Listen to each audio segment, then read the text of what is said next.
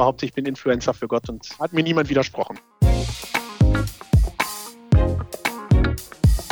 Bis ich für 600 Leute was gepredigt habe, da muss ich aber einige Sonntagsmessen für machen. Nicht alles, was wir da machen, ist gut. Nicht alles, was wir da machen, hat irgendwie Qualität. Mhm. Aber immerhin befassen sich gerade ganz, ganz viele damit.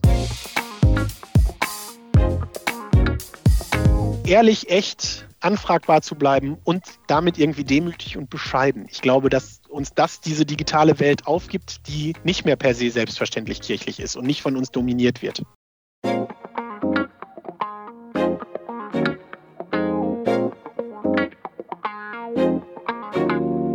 Hallo und herzlich willkommen zu einer neuen Folge von Kannst du glauben, dem Podcast des Bistums Münster. Ich bin Ann-Christine Ladermann und freue mich, dass ihr dabei seid. Ja, euch geht es wahrscheinlich nicht anders als mir. Seit Corona läuft noch viel mehr digital. Also ohne Computer, Tablet und Handy sind wir eigentlich aufgeschmissen aktuell. Viele arbeiten ja auch von zu Hause aus. Wir telefonieren ständig, haben Videokonferenzen. Und auch freizeittechnisch hat sich total viel in die virtuelle Welt verlagert. Da gibt es dann alles. Vom Online-Spieleabend über die digitale Weinprobe bis hin zum Junggesellenabschied, der sogar virtuell stattfindet. Und ja, es gibt auch Online-Angebote der Kirche. Wie sieht es mit der Digitalisierung in der katholischen Kirche aus? Das ist heute unser Thema.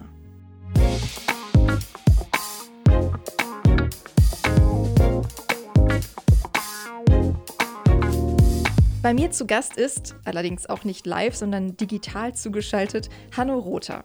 Hanno ist Pfarrer in Recklinghausen in der Pfarrei Liebfrauen. Und wenn man über Digitalisierung in der Kirche spricht, kommt man im Bistum Münster eigentlich kaum an ihm vorbei. Zumindest ist er auf dem Gebiet schon so ein bisschen was wie ein Experte. Er hat sogar tatsächlich einen eigenen Namen in der virtuellen Welt. Ich möchte heute mit Hanno über seine Erfahrung sprechen, die er in den sozialen Medien macht, aber auch über die Frage, wie es da so bei der katholischen Kirche insgesamt in Sachen Digitalisierung aussieht, wie er so die Entwicklung einschätzt und was man vielleicht auch noch besser machen kann. Ja, schön, dass du da bist, Hanno. Oder soll ich lieber direkt mal Kirchendude sagen? Fühlst du dich dann auch angesprochen?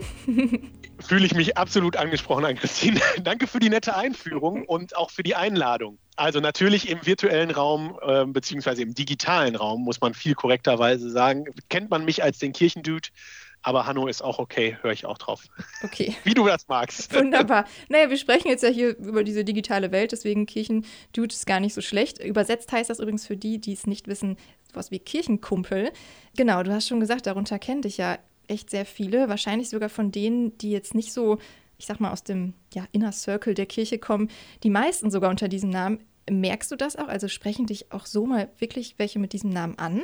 Ja, absolut. Also ähm, in der Community, sage ich jetzt mal, ähm, ist es tatsächlich üblich, sich auch mit Nicknames anzusprechen. Und wenn er zu fragen, selbst wenn man weiß, äh, wie der Realname ist, was bei mir relativ klar ist, weil der ja auch offen bekannt ist, ähm, dann fragt man eher, möchtest du lieber mit deinem Nickname angesprochen werden oder mit deinem realen Namen? Also auf der, auf der letzten Gamescom, also da hat mich tatsächlich auf dem Wallraffplatz jemand angesprochen und hat gesagt, bist du nicht der Kirchendude? Können wir nicht ein Selfie zusammen machen? Und hat das irgendwie stolz auf Twitter geteilt, dass er den Kirchendude getroffen hat. So. Ja, cool. Äh, krass, weil dann vermischen sich da ja irgendwie auch schon so die Welten, ne? Wir sprechen da gleich nochmal drüber, deswegen schiebe ich das ein bisschen nach hinten. Das hat nämlich ja. auch was mit Rollenspielen zu tun, die online stattfinden quasi. Und online, das ist jetzt, oder auch digital, das ist so das Stichwort, ähm, über das wir jetzt ja auch sprechen wollen. Sag doch erstmal vielleicht, wo bist du so überall anzutreffen? Also auf welchen Kanälen, ja, kann man dich ansprechen? Also im Prinzip bin ich äh, so gut wie auf allen Kanälen, die es in dem digitalen Social-Media-Bereich gibt. Das ist natürlich jetzt etwas gelogen und etwas übertrieben formuliert. Also ich bin auf Instagram, ich bin auf Twitter, ich bin auf Facebook, ich bin auf YouTube, ich bin auf Twitch insbesondere. Das ist nochmal eine Besonderheit, weil wahrscheinlich die allermeisten Twitch nicht kennen. Ich äh, gucke auch bei vielen Sachen gerne rein, ähm, bin jetzt also auch bei Clubhouse, äh, habe mich da einladen lassen, ähm, habe da allerdings noch nicht selbst gemacht und habe mich auch noch nicht irgendwie mal durch Handheben auf eine Bühne begeben, versuche da gerade zu verstehen, wie das läuft und ob das sinnvoll sein kann habe mir auch sowas wie TikTok angeguckt und entschieden, dass das für mich nicht das Richtige ist. Habe einen Snapchat-Account, den ich aber überhaupt null nutze, weil das auch für mich nicht das Richtige ist. Also insofern ist es nicht die richtige Antwort. Ich bin überall. Instagram, Twitch, Twitter, Facebook, YouTube. Das sind so die Dinge, die ich gerade bediene. Aber wann immer was Neues aufploppt, gucke ich mir das zumindest an, was dahinter steckt. Okay, also neugierig bist du schon mal auf jeden Fall, das hört man schon raus. Warum ist das so? Also warum ist es dir wichtig, dass du, hm, ich sag mal, nicht nur in Recklinghausen vor Ort in der Kirche ansprechbar bist, präsent bist, sondern eben auch im Netz? Warum? Ich finde, das ist eine Riesenchance, die wir haben, darüber zu kommunizieren, über diese sozialen Medien. Also zum einen habe ich die natürlich sowieso auch zu Studienzeiten und so weiter genutzt. Ich kann mich noch daran erinnern, als ich mich bei Facebook angemeldet habe. Da waren in Deutschland noch gar nicht so viele bei Facebook, aber international gab es das natürlich schon länger. Und ich habe deswegen einen sehr, sehr alten Facebook-Account letztlich, weil eine Austauschgruppe aus Israel ähm, nach Münster gekommen ist von, von Studierenden und die alle sagten, warum seid ihr denn nicht bei Facebook? Das ist doch der heiße Scheiß. ähm, und wir alle gesagt haben, ja, wir haben StudiVZ. Wer äh, noch älter ist, erinnert sich dran, dass es das gab, später dann noch mit äh, SchülerVZ und MeinVZ und so weiter. Ja. Da waren wir alle bei StudiVZ unterwegs. So, also ich bin da natürlich reingewachsen in diese Social-Media-Geschichte, auch als, als junger Erwachsener, erlebe jetzt aber die Möglichkeit, da nochmal äh, anders in Kontakt zu treten. Und wenn man da möglichst große Netzwerke zusammenbekommt, dann bekommt man schon auch mit, dass viele, ja, viele Begegnungen da stattfinden können. Und ja, durch diese Kirchendude-Geschichte habe ich einfach irgendwie ziemlich viele Follower auf Instagram und auf Twitter und ähm, feiere da also irgendwie Rekorde. Mhm. Ähm, bin nicht ganz so groß wie der Bistumskanal, aber um ehrlich zu sein, so ganz groß dahinter muss ich mich auch nicht mehr verstecken. Nee, das stimmt. Also, also das sind jetzt irgendwie, das ist jetzt ein blödes Zahlenspiel und das ist auch nicht mein Verdienst, aber das ist natürlich eine Riesenchance. Mhm. Wenn ich auf Instagram was loslasse, lesen das über 2000 Leute, also sind 2000 Leute meine Follower, die das angezeigt bekommen. Und wenn ich abends eine Story poste auf Instagram, dann dauert das eine halbe Stunde und es haben 600 Leute zumindest kurz diese Story gesehen. Also das muss man sich mal vorstellen, was das für Reichweiten ja, heißt. Enorme Reichweite. Bis, ich für sechs, bis ich für 600 Leute was gepredigt habe, da muss ich aber einige Sonntagsmessen für machen. In der Tat. Deswegen sage ich mal gerne Influencer für Gott. Das ist nämlich, so beschreibst du dich sozusagen, zumindest bei Instagram und Twitter, wenn ich das richtig weiß, ne? Das ist richtig, genau. Sehr gut. Ja, das passt ich hab, irgendwie. Ich habe den, hab den, Zusatz rausgenommen, den, ähm, also das ist auch ein zugeschriebener Titel, der auch aus diesem Pen and Paper kommt. Da hat der Kollege gesagt, der Hanno, der ist auch sowas wie ein Influencer, aber leider für Gott. Und äh, ich habe das mit dem leider rausgestrichen und habe gesagt, okay, man darf im Internet behaupten, man sei jemand und dann wird man das auch. Und dann habe ich gesagt, ich behaupte, ich bin Influencer für Gott und Cool. Bisher ja. hat, mir das nie, hat mir niemand widersprochen. Ja, das passt. Also du bist quasi so ein bisschen, ja, wie jeder andere Priester natürlich auch im Auftrag von, ich sag mal, ganz oben unterwegs, aber du nutzt dafür eben auch diese neuen sozialen Medien, wenn man so will. Wenn man jetzt mal so die Zeit anschaut, in der wir uns gerade bewegen, dann spielt Corona ja dir und uns so in Sachen Digitalisierung ja schon irgendwie in die Karten. Also an total vielen Stellen gibt es ja gerade einen enormen Digitalisierungsschub. Was hast du so für einen Eindruck? Gibt es den auch in der katholischen Kirche? Ja, ich habe den Eindruck, dass das in der katholischen Kirche gerade auch einen enormen Satz nach vorne gemacht hat. Hättest du mich das letztes Jahr im Februar gefragt, hätte ich gesagt, boah, die katholische Kirche, die kommt null aus den Puschen. Ich hätte nur Beispiele gewusst aus der evangelischen Kirche, die sich da Gedanken drüber gemacht hat. Ich glaube, wir hängen da alle noch hinterher, auch jetzt noch. Aber all das, was jetzt passiert und was an Know-how auch sich angearbeitet worden ist in kurzer Zeit, haben wir, das klingt jetzt total falsch, Corona zu verdanken. Mhm. Aber da, also da glaube ich, ist einfach eine Notwendigkeit entstanden und da war dann auch die Motivation da, sich ähm, dazu versetzen, da rein zu versetzen und digitale Dinge auszuprobieren. Nicht alles, was wir da machen, ist gut. Äh, nicht alles, was wir da machen, hat irgendwie Qualität. Mhm. Aber immerhin befassen sich gerade ganz, ganz viele damit. Mhm. Es braucht ja manchmal auch einfach so einen Start, da muss man irgendwie experimentieren, ausprobieren dann kann sich das ja auch entwickeln, denke ich mal. Ne?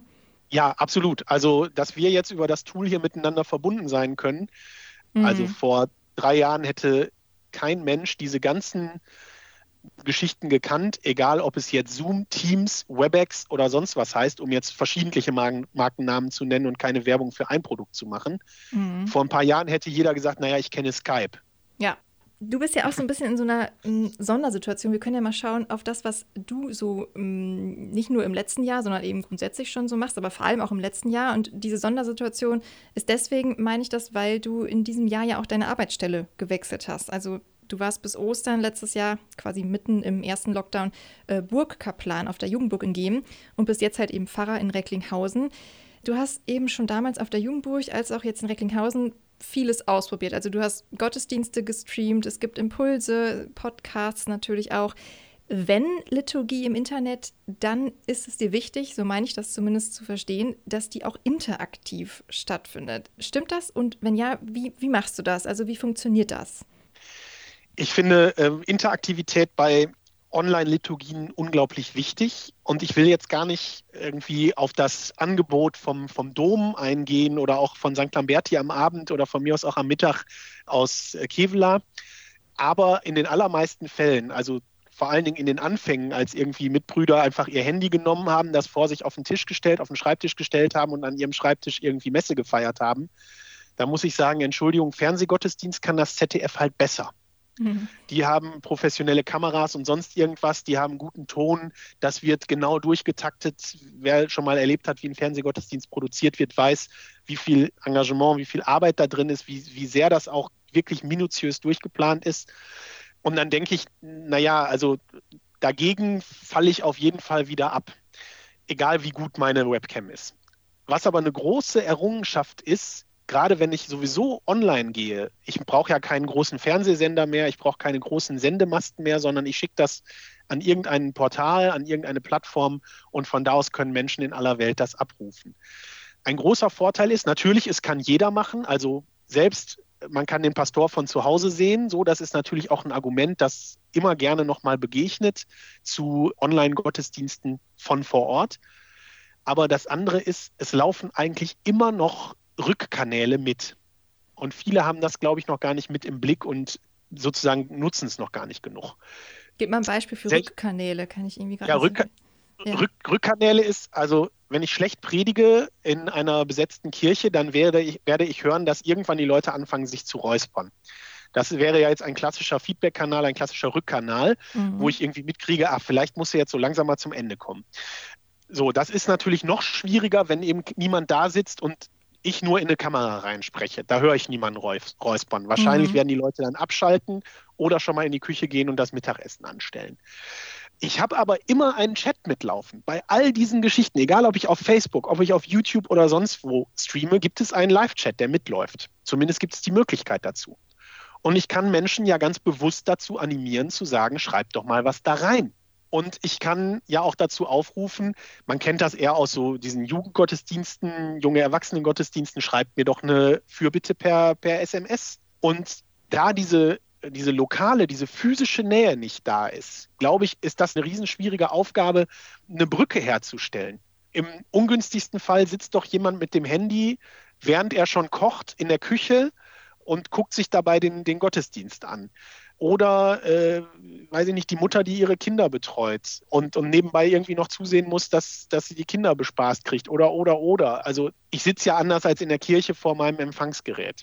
Ja. Und es ist eine Entfernung da. Es, äh, es fühlt sich nicht an, als ob man zusammen ist. Und dieses Gefühl, zusammen zu sein, kriegt man, glaube ich, dadurch her, hin, dass man miteinander kommuniziert. Und wenn das, was ich in diesen Rückkanal, sprich in den Chat oder auch durch andere Tools genutzt, mit äh, einspiele in diese Live-Übertragung, das ist ja hilfreich an der Stelle, um die, diese Verbindung herzukriegen. Das heißt, für dich ist so das oberste Gebot, immer irgendwie die Leute mit einbeziehen und sie nicht nur so zu Konsumierenden zu machen, richtig? Genau, also in der Liturgiewissenschaft spricht man ja von der Participatio Actuosa äh, aller Gläubigen im Gottesdienst. Ist schon schwierig genug in den Liturgien, beschränkt sich manchmal auf Amen und Mitsingen und jetzt zu Corona-Zeiten ja noch nicht mal mehr aufs Mitsingen. Mhm. Aber ich finde, das ist eine Riesenchance. Also da wirklich so eine Brücke zu haben, und die Möglichkeit zu geben, es stört ja auch nicht, wenn jemand schreibt und einen Kommentar zu einer Predigt schreibt mhm. und sagt, das sehe ich aber anders. Wenn jemand im Gottesdienst aufstehen würde und sagen würde, das sehe ich aber anders, würde er die Predigt unterbrechen. In dem Moment, wo ich aber vor eine Kamera predige, kann ich diese Nachricht ja auch erst lesen, nachdem ich meinen Gedanken zu Ende gebracht habe. Und dann sagen, ah, hier ist aber jemand, der sieht das aber anders. Das finde ich ja spannend. Mhm. Was ist denn dein Ansatz? Schreib mir das doch gerne mal. Okay, ja, leuchtet ein. Du möchtest das Ganze jetzt ja noch so, ich sag mal, professionalisieren und hast deswegen im Januar, also noch ziemlich frisch, mit dem Masterstudium Crossmediale Glaubenskommunikation angefangen. Das Ganze wird an der Uni in Bochum angeboten und ist berufsbegleitend. Jetzt könnte man doch eigentlich meinen, dass die Kirche das doch längst kann. Also sie kommuniziert doch seit über 2000 Jahren den Glauben. Was gibt es denn da noch zu lernen? Ich glaube, wir müssen uns noch mal klar machen, wie wir kommunizieren. Und dadurch, dass wir das seit über 2000 Jahren machen, hat sich auch einiges eingeschlichen und eingeschliffen, was vielleicht gar nicht mehr so ganz sinnvoll ist. Tatsächlich haben wir jetzt schon in einem, einem Studienwochenende auch mal geschaut, wie hat Jesus eigentlich Glaubenskommunikation betrieben mhm. und haben ins Evangelium geschaut oder in Evangelienperikopen geschaut. Ähm, also insofern ist der Ansatz in dem Studium völlig drin, wie du das gerade beschrieben hast, nämlich nochmal zu gucken, wie kommunizieren wir eigentlich seit ewigen Zeiten. Aber man muss sich ja auch über Kommunikationsarten mal Gedanken machen. Ich habe bisher von Kommunikationswissenschaft wenig gewusst habe da aber auch jetzt schon in den ersten wenigen äh, Wochenenden gelernt, wie unterschiedlich man kommunizieren kann. Und wir als Kirche kommunizieren ja ganz gerne von oben nach unten. Es gibt ähm, Edikte, es gibt irgendwelche Sachen, die werden einfach verkündet und beschlossen und verkündet, so. Und es ist wenig Dialog äh, in unserer klassischen Kommunikation. So, wir versuchen es gerade mit dem synodalen Weg und so weiter und so fort. Aber an der Stelle ist, ist ganz häufig, ich trete irgendwo auf und ich sage, ich habe die Wahrheit und die verkünde ich. Und in diesem Studiengang geht es darum zu sagen, ja, wir glauben ja schon, dass das, was, was unseren Glauben ausmacht, dass das Wahrheit ist und dass wir insofern wirklich eine Wahrheit verkünden müssen und dürfen und können. Aber ich kann natürlich nicht mehr hingehen und sagen, die Gesellschaft fordert von dir, dass du meine Wahrheit anerkennst. Und an der Stelle müssen wir gucken, ist es dann richtig, Dinge von der Kanzel zu verkünden, wo doch niemand mehr in die Kirche kommt die, und also niemand mehr, nur noch ganz wenige, selbst von denen, die noch Christen sind, in die Kirche kommen und das hören. Mhm. Und an der Stelle wirklich zu gucken, wie schaffen wir es denn, in dieser Welt von heute über die unterschiedlichsten Medien unseren Glauben zu kommunizieren? Und ja, ich muss in der Zeitung anders kommunizieren als im Fahrblättchen, als von der Kanzel, also sprich irgendwie in der Predigt oder auch selbst bei Ankündigungen im Publikandum oder ganz anders eben bei Instagram oder Twitch. Geht es da auch zum Beispiel um Sprache, die Kirche nutzt? Weil das ist ja immer gerne wieder so ein Aspekt, der kritisiert wird. Die Sprache, die ist nicht mehr zeitgemäß und so. Also selbstverständlich geht es da auch um Sprache. ähm, Erik, Erik Flügge ist einer der Dozenten und wenn der schreibt, wie Kirche an ihrer Sprache verreckt, dann wird Erik uns das sicherlich auch beibringen, wie es um Sprache geht. Aber natürlich, also ähm, da geht es um die Sprache und die muss auch unterschiedlich sein. Also ich habe es nochmal gemerkt, ich habe auf ein Interview kurz vor Weihnachten, das mit den drei Pfarrern hier von der Zeitung geführt worden ist, bin ich wörtlich zitiert worden und habe von, ähm, davon gesprochen, dass Gott in eine Kackwelt kommt. Äh, daraufhin hat es Leserbriefe gegeben, ich habe wütende Mails bekommen Mhm. Alleine wegen dieser Sprache, also weil ich mich einer Fäkalsprache bedient habe. Ich glaube, kommunikationstheoretisch habe ich alles richtig gemacht, weil ich nämlich Relevanz erzeugt habe und sich Menschen darüber unterhalten haben. Aber gut, äh, das war natürlich jetzt persönlich weniger schön und vielleicht hätte ich es auch etwas gebügelter sagen können für eine Zeitung, weil man das in der Zeitung nicht so sagt. Auf Twitter wäre das vielleicht ordentlicher gewesen. Da hätte ich das mhm. vielleicht eher gedurft. Also da muss man schon auch aufpassen. Mit wem rede ich eigentlich wie? Okay. Und das ist auf Instagram sicher anders als auf Facebook schon alleine. Mhm. Um das nochmal so ein bisschen zu verdeutlichen und ein bisschen zu konkretisieren, was sind Studieninhalte? Einfach mal so ein paar in den Raum geworfen. Kannst du da welche nennen? Ja, also wir haben eigentlich mehrere Säulen, auf denen dieses Studium basiert. Das eine ist theologische Anhaltspunkte, also zu gucken, was, was glauben wir eigentlich, was ist Inhalt unseres Glaubens, wie wurde der Glaube eigentlich sowieso auch schon kommuniziert, da auch der Rückblick auf Jesus, aber auch wie glauben eigentlich Menschen, was gehört für den persönlichen Glauben dazu, also wie kann auch eine Brücke geschlagen werden, das ist so dieses theologische, pastoraltheologische Verankern. Dann haben wir einen religionssoziologischen Anteil, also wirklich auch auf Studien schauen, auf Erhebungen, auf Befragungen, wie ticken Menschen eigentlich. Klassisch natürlich Sinus-Studie, die wir ja irgendwie alle mal verinnerlicht haben, aber bis hin auch Shell-Jugendstudie und, und Albus und, und welche Befragungsinstitute es alle gibt um mal zu gucken, ja, mit welchen, mit welchen Menschen haben wir eigentlich zu tun in der Gesellschaft, also zu wem sprechen wir. Mhm. Dann gibt es eben das Kommunikationswissenschaftliche, also was passiert, wenn ich das und das sage, was passiert, wenn ich sage, Gott kommt in eine Kackwelt, dann äh, löse ich damit Widerstand aus, dann sagen Menschen, das ist, dass ich fühle mich in meinen religiösen Gefühlen verletzt und andere sagen vielleicht, boah, gut, dass mal einer eine klare Sprache spricht. Das zu wissen, dass ich das im Vorfeld auslöse, das wusste ich im Vorfeld nicht, deswegen hat es mich auch nochmal anders getroffen. Heute kann ich das anders einordnen und hätte es vielleicht anders gewusst, was dabei rauskommt. Also das ist dieses Kommunikationswissenschaftliche, wie funktioniert Kommunikation eigentlich? Und dann gibt es noch einen ähm, gestalterischen Anteil. Also ähm, wie kriege ich denn auch die Botschaft noch so verpackt, dass sie an der jeweiligen Stelle richtig auftaucht. Also so Kampagnen und sowas zum Beispiel? Genau, Kampagnen, also da ist auch noch ein Designer eben mit dabei, der, ähm, der uns dann äh, tatsächlich sagt, so, ne, wenn ihr ein Plakat macht, dann macht das so und so oder ne, eine Kampagne, dann denkt auch dran, dass vielleicht die Postkarte zu dem Plakat, zu, dem, zu der Werbeanzeige im, in der Zeitung und auch die, ne, die sieht in der FAZ sicherlich anders aus als in der Taz. Ja, spannend auf jeden Fall. Und äh, das Coole ist ja, dieses Wissen, was du da jetzt gerade erlangst, das, mm, so ist der Plan, behältst du nicht nur für dich, zum Glück, richtig? Das ist, äh, das ist richtig. Also das Bistum hat mir ja die Genehmigung und auch den Auftrag erteilt, dann jetzt dieses Studium zu machen, auch damit ich das Erlernte weitergeben kann. Wir haben ja so auch Inhouse-Schulungen und, und ähm, Fortbildungen. Schon in diesem Jahr werde ich eine machen, die sich mit digitaler Pastoral beschäftigt. Ich arbeite gerade noch so in den letzten Zügen äh, an einem Buch, äh, das auch nochmal über digitale Pastoral geht. Und wie gesagt, es wird weiterhin auch Fortbildungen, insbesondere für, für unser Seelsorgepersonal, gegebenenfalls auch darüber hinaus, in unserem Bistum geben. Mhm. So ist zumindest der Plan. Super, genau. ja. Ich weiß nicht, also wahrscheinlich wirst du das Erlernte ja dann auch auf deinem Twitch-Kanal einbringen. Wir haben da jetzt gerade schon Twitch angesprochen, deswegen müssen wir das noch mal kurz vertiefen. Für alle, die es nicht wissen, also Twitch, das ist quasi, so kann man es sagen, ein Streaming-Portal für Videospielfans. Also ursprünglich haben sich da Gamerinnen und Gamer hingesetzt und gefilmt, wie sie Computerspiele spielen. Das hat sich mittlerweile, glaube ich, ziemlich erweitert. Jetzt würde mich mal interessieren, wie bist du denn darauf gekommen? Das hat doch was mit Pen and Paper zu tun. Jetzt hast du ja ganz, ganz viele Dinge auf einmal in eine Frage geworfen, die irgendwie sehr erklärungsbedürftig sind. Also ich finde, Twitch hast du ganz gut erklärt. Das sind tatsächlich irgendwie Zum Computerspiele, genau, Computerspiele-Nerds gewesen, äh, ganz ursprünglich, die halt gespielt haben, haben sich dabei gefilmt, andere haben das gerne, haben da gerne zugeguckt und daraus hat sich diese Plattform entwickelt. Mittlerweile gibt es eben von Reiseberichten, also Live-Reiseberichten, bis hin zu irgendwelchen Bügelperlenbilder machen, bis hin zu Leuten, die puzzeln oder einfach nur ein, es gibt einen, der hat eine, eine GoPro an der Kehrmaschine und zeigt, wie, wie, er mit der Kehrmaschine durch die Gegend fährt. Völlig krank, aber äh, gibt es also auch als Kanal.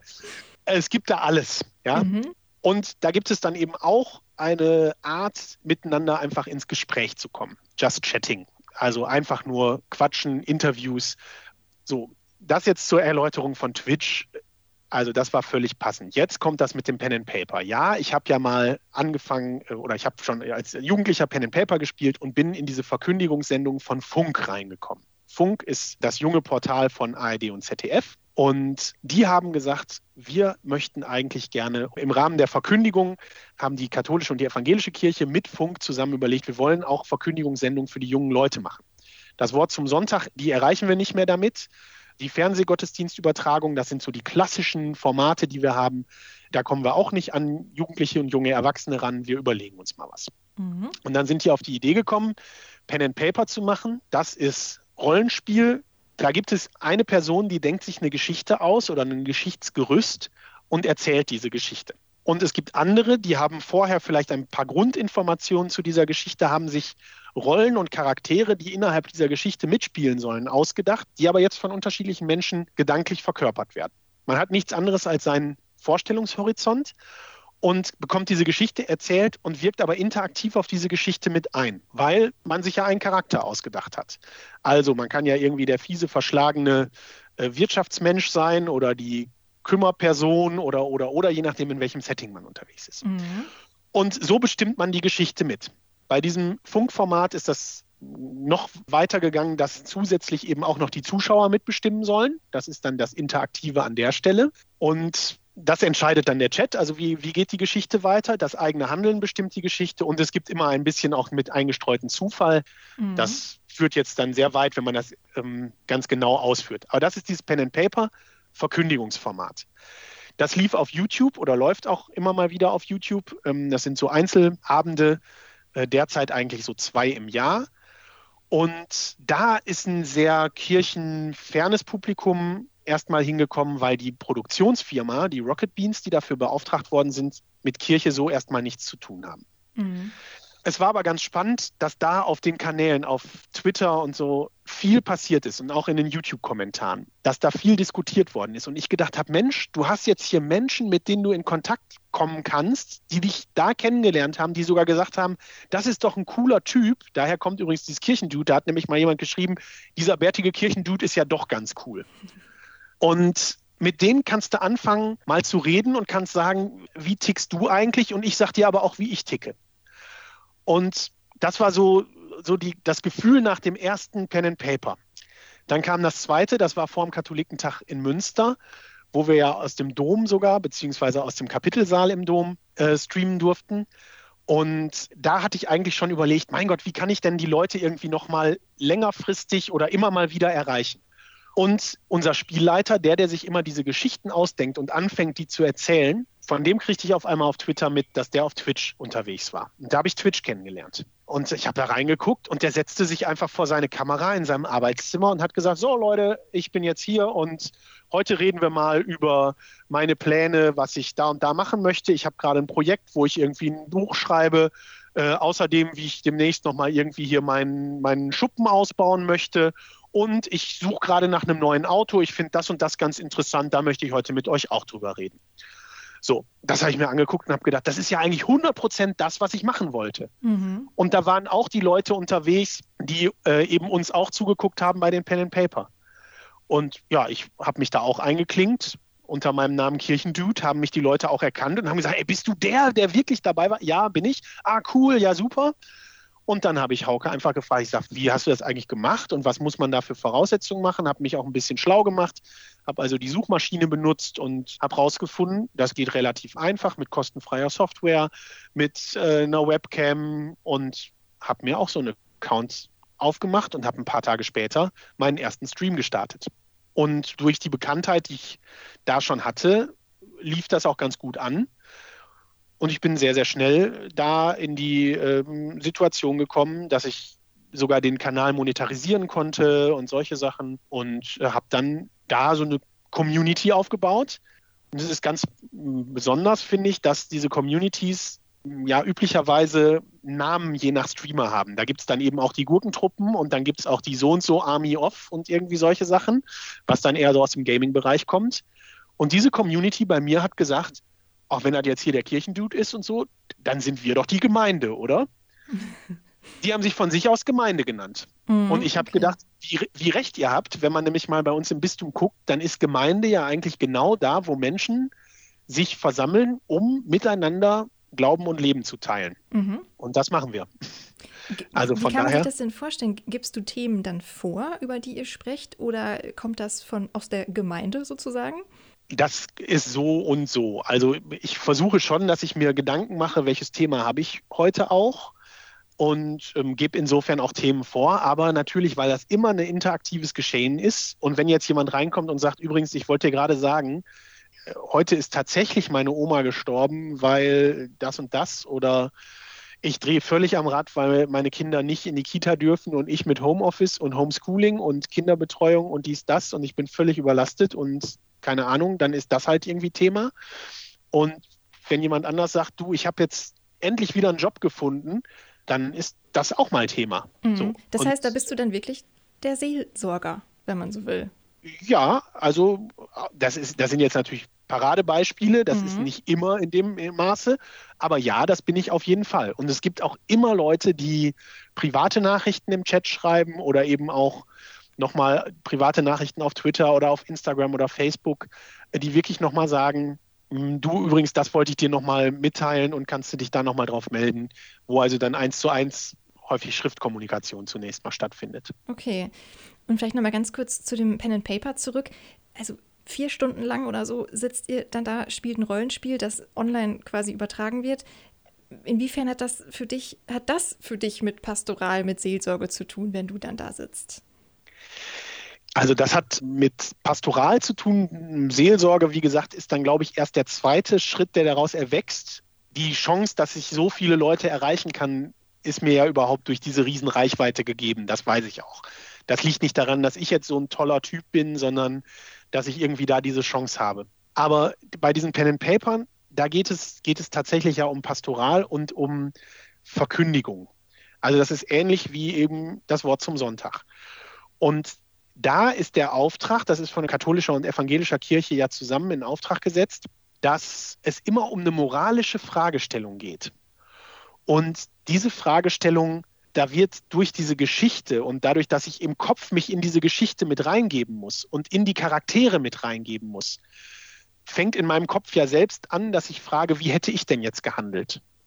Und wir werden als Charaktere in ein Dilemma reingeführt. Oder die Community, die, diejenigen, die zuschauen, werden in ihren Abstimmungen irgendwann gefragt, haben die das jetzt richtig gemacht, moralisch richtig oder falsch? Findet ihr das gut oder schlecht?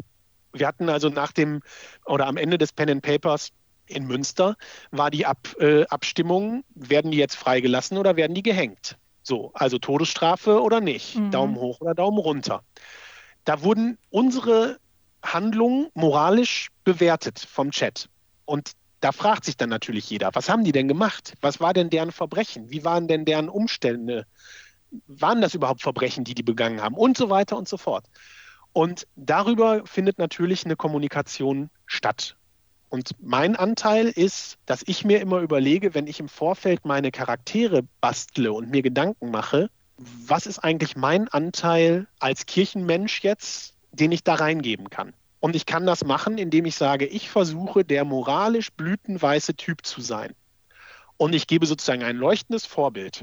So, Thema, ich mache mir einen Charakter wie einen Heiligen, in Anführungsstrichen, oder wie wir uns Heilige vorstellen. Kann ich machen. Oder ich konterkariere und sage, ich mache einen richtig fiesen Möb und spiele den aber auch so, dass jeder erkennt, dass das fies ist. Und sich die Frage stellt, ist das eigentlich cool? Und man dann feststellt, nee, wer so handelt, ist nicht cool, wer nur auf seinen eigenen Vorteil bedacht ist und so weiter. Mhm.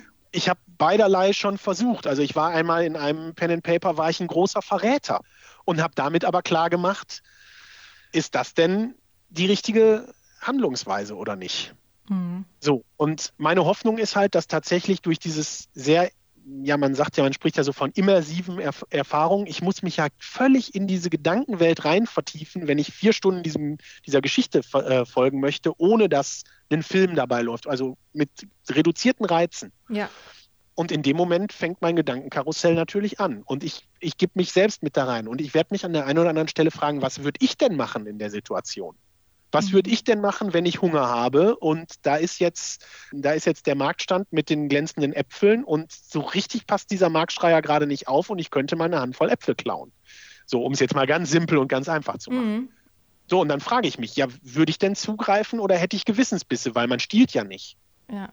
Okay, das ist jetzt, also es ist ja einfach eine ganz andere Welt, jetzt auch so zum Beispiel auf Twitch oder ähm, Pen and Paper die erstmal so total wenig mit dieser offensichtlichen kirchlichen Welt zu tun hat. Fühlst du dich als Mensch, als Person genauso wohl in dieser Welt, also in der digitalen Welt, wie am Altar in der Kirche?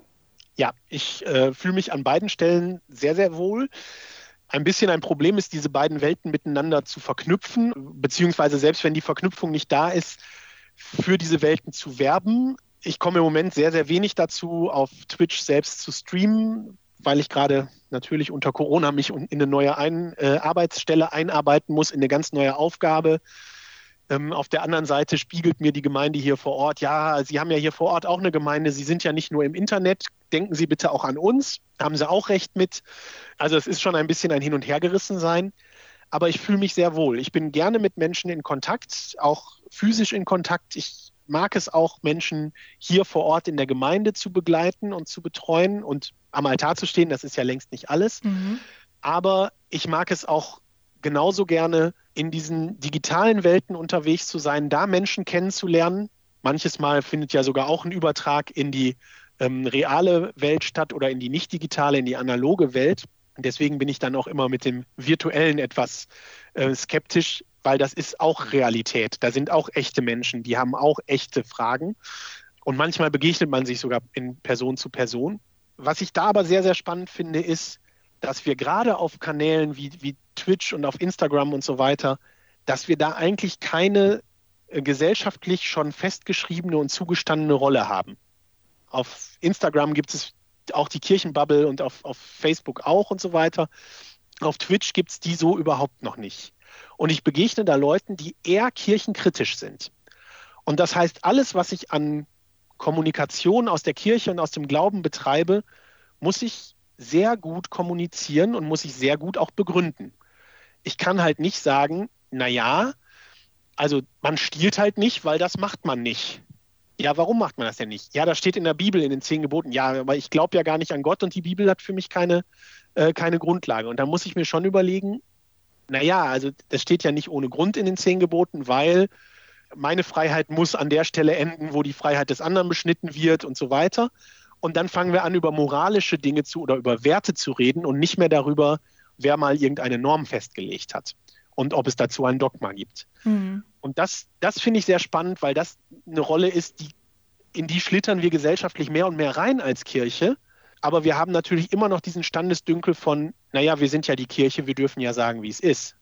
Mhm. Und das zeigt sich bei ganz, ganz vielen unserer Probleme im Moment. Ist egal, ob wir über Aufklärung von Missbrauch in anderen Bistümern reden oder ob wir darüber reden, ja, wenn wir mit Kritik konfrontiert werden, ob Kirchensteuer gut oder nicht gut ist und über Staatsdotationen und solche Dinge. Da sind wir immer in der Schusslinie und haben aber trotzdem irgendwie immer noch das Gefühl, naja, aber wir sind doch die Kirche, wir sind doch wichtig für die gesamte Gesellschaft. Sind wir auch, aber werden, wird von allen nicht mehr so gesehen. Und deswegen muss ich anders in die Kommunikation starten.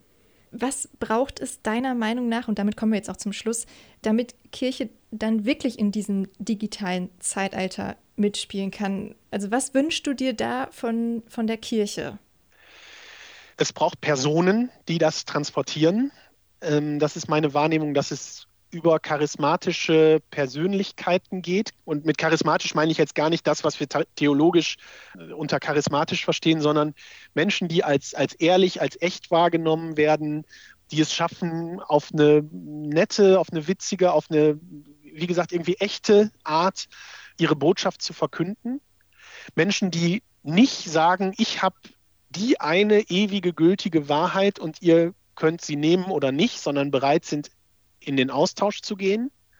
Das heißt nicht, dass das konfliktlos sein muss, aber ich muss bereit sein, mich anfragen zu lassen.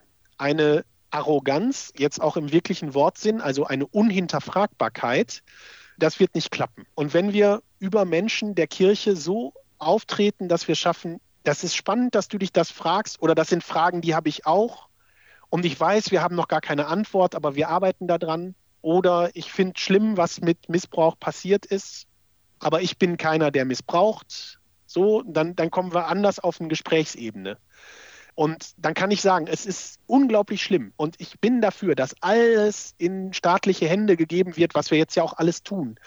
Aber das heißt doch nicht, dass nicht die Kirche auch Gutes macht. Und ohne sofort irgendwie konkrete Dinge zu entschuldigen zu müssen.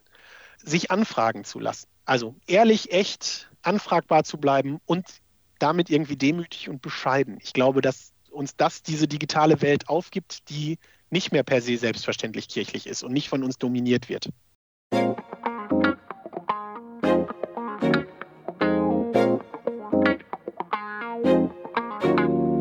Das war Hanno Rother. Er ist Pfarrer in Recklinghausen, aber auch online als Kirchendude auf den verschiedenen Kanälen unterwegs. Und er sieht die digitalen Medien als riesengroße Chance, um Menschen mit der Kirche, mit der Botschaft in Berührung zu bringen. Dafür braucht es, sagt er, vor allem Personen, die bereit sind, sich anfragen zu lassen und die authentisch und ehrlich die Botschaft im Netz transportieren.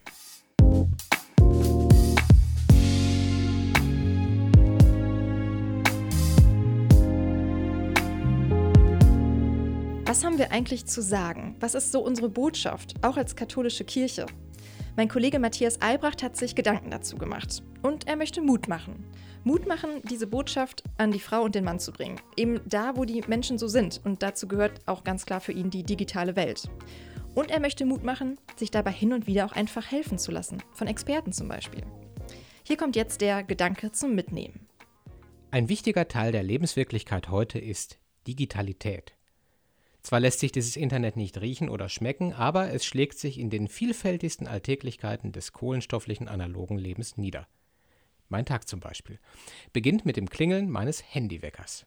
Dann kommt die Nachrichtenmediathek des DLF zum Frühstück. Der von mir gewünschte Inhalt, wann ich ihn will, Audio on Demand. In den Pausen informiere ich mich über meine Social-Media-Accounts, bei Twitter oder Instagram über Themen des Tages und lasse mich von den Postings anderer Leute inspirieren. Wenn ich Besorgungen zu erledigen habe, google ich Öffnungszeiten, suche Routen auf Maps und schicke meiner Mutter nebenher ein Bild ihres Enkels auf Threema. Meine Frau habe ich übrigens auf Twitter kennengelernt. Dass Kirche sich mit einer Auseinandersetzung mit unserer digitalen Welt so lange zurückgehalten hat, finde ich seltsam. Denn katholisch sein bedeutet für mich traditionell zu fragen, wo die Leute sind und ihnen dort aufmerksam zu begegnen in der Welt ihrer Themen. Das umzusetzen muss gar nicht schwer sein. Sorgen wir beispielsweise dafür, dass wir digital vernünftig auffindbar werden, im Netz und bei verschiedenen Kartendiensten, möglichst mit korrekten Daten. Reden wir einfach mit den Leuten, die in den vielen digitalen Jobs unserer Zeit arbeiten und viel Expertise fürs Digitale als Profis mitbringen aber auch mit denen, die ein Händchen für Twitter oder ein Auge für Instagram haben. Denn auch das ist alltägliche Kommunikation heute, so relevant wie Zeitung, Telefon oder SMS früher. Es sollte uns dabei um unserer Botschaft und der Menschen willen nicht peinlich sein, um Hilfe oder Trainings von Expertinnen zu bitten. Unsere Botschaft selbst, die müssen wir als Christinnen und Christen nicht neu erfinden. Wir bringen sie mit. Es ist die gleiche Botschaft, mit der Paulus nach Athen ging, Bonifatius zu den Germanen und unsere Großeltern und Eltern uns unseren Glauben weitergegeben haben. Die Hoffnung und die Liebe zu Gott und der Welt. Kommunikation beginnt damit, mir bewusst zu werden, was ich zu sagen habe, was für die Menschen in ihren Freuden und Nöten relevant sein mag, mir bewusst zu machen, an welcher großen Botschaft wir als Christinnen und Christen, ja an welcher Hoffnung für die Welt wir einen Anteil haben. Reden wir drüber da wo die Leute sind. So haben wir das schon immer gemacht.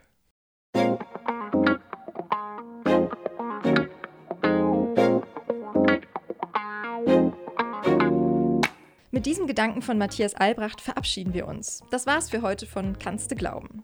Wenn ihr die anderen Folgen nochmal nachhören wollt, dann könnt ihr das wie immer überall dort tun, wo es Podcasts gibt. Ihr kennt die Kanäle auf Spotify, podcaster.de, iTunes, Deezer und auch auf unserer Homepage www.kannste-glauben.de.